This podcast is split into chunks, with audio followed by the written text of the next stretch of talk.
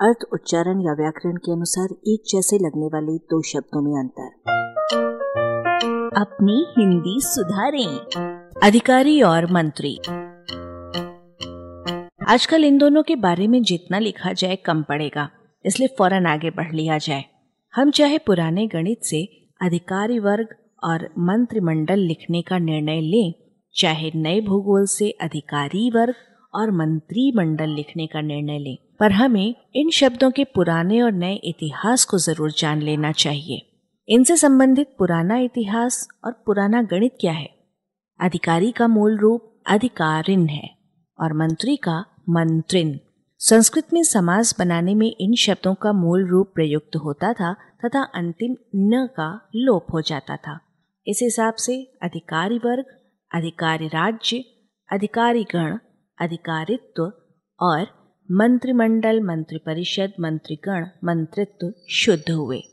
अब विवेच्य शब्दों के नए इतिहास और नए भूगोल को देखा जाए, हिंदी में संस्कृत के शब्द प्रथमा विभक्ति से युक्त होकर अर्थात कर्ता कारक के रूप में ढले हुए आते हैं। इसलिए उपर्युक्त शब्द अधिकारी और मंत्री रूपों में गृहीत हुए। यदि सीधे इनमें वर्ग और मंडल आदि को जोड़ा जाए तो इनसे अधिकारी वर्ग और मंत्री मंडल आदि बनेंगे। यही कारण है कि इन दिनों अधिकारी संघ, अधिकारी गण, मंत्री परिषद, मंत्रित्व आदि स्पेलिंग खूब देखने को मिलते हैं।